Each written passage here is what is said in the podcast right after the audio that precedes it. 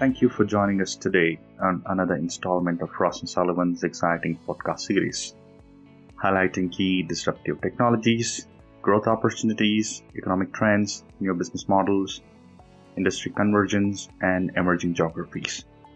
I'm Dr. Suresh Kuppuswamy, industry principal with the Transformational Healthcare Research Team, and I will be talking about the growth opportunities in the global radiology as a service market forecast to 2023 that discusses the emergence of innovative business models in imaging, focusing on operational, clinical, and financial excellence, driven by the increasing influence of value based care and sustainable healthcare initiatives in the imaging ecosystem. With the healthcare systems gradually transitioning to value based care, the imaging vendors across the value chain are positioning themselves as partners in this journey through risk sharing and outcome based services without burdening the capital budgets of the providers.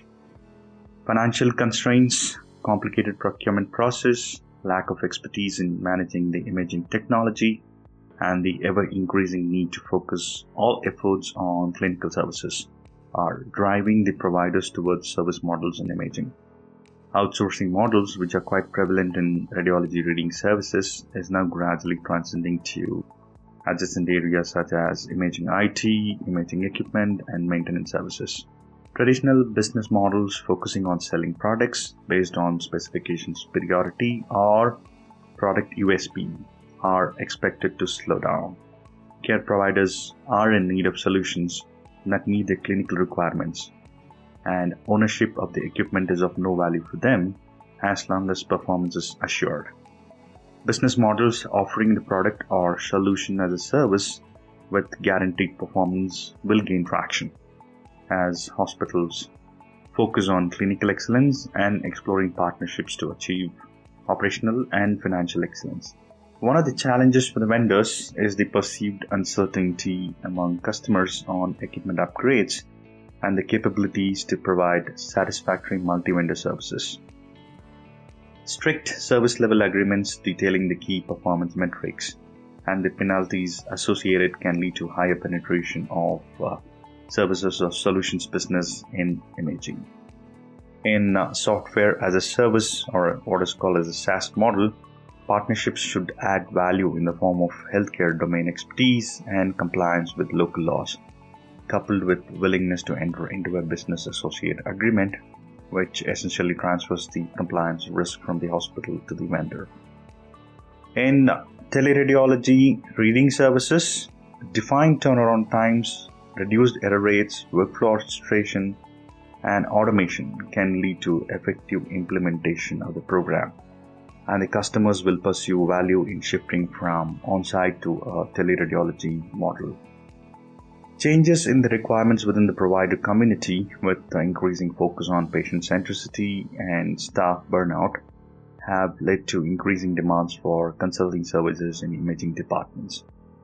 Innovative satellite models are an excellent proposition for cash strapped hospitals whose balance sheets are already stretched and may no longer be able to generate funds for an outright purchase of equipment traditional product selling is no longer the avenue for long term growth. Shared risk agreements can be used to persuade reluctant hospitals to enter into long term partnerships. This provides confidence to customers on the performance and outcome claims of vendors, leveraging modern technologies such as data analytics to generate actionable insights for consumption by the C suite in hospitals can empower them to plan and assess performance against the respective goals. With these developments in the background, this research service captures the growth opportunities in four distinct market segments within radiology as a service. That includes technology management services, teleradiology reading services, imaging IT services, technology and business consulting services in imaging. Total cost of ownership and return on investment will be key selling themes in the transitioning from product selling to solution selling.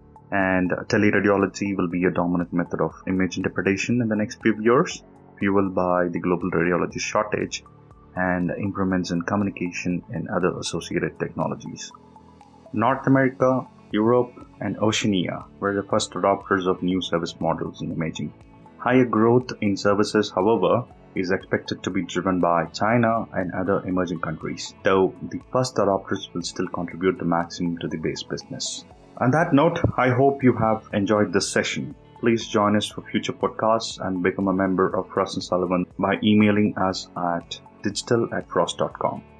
Thank you for your time.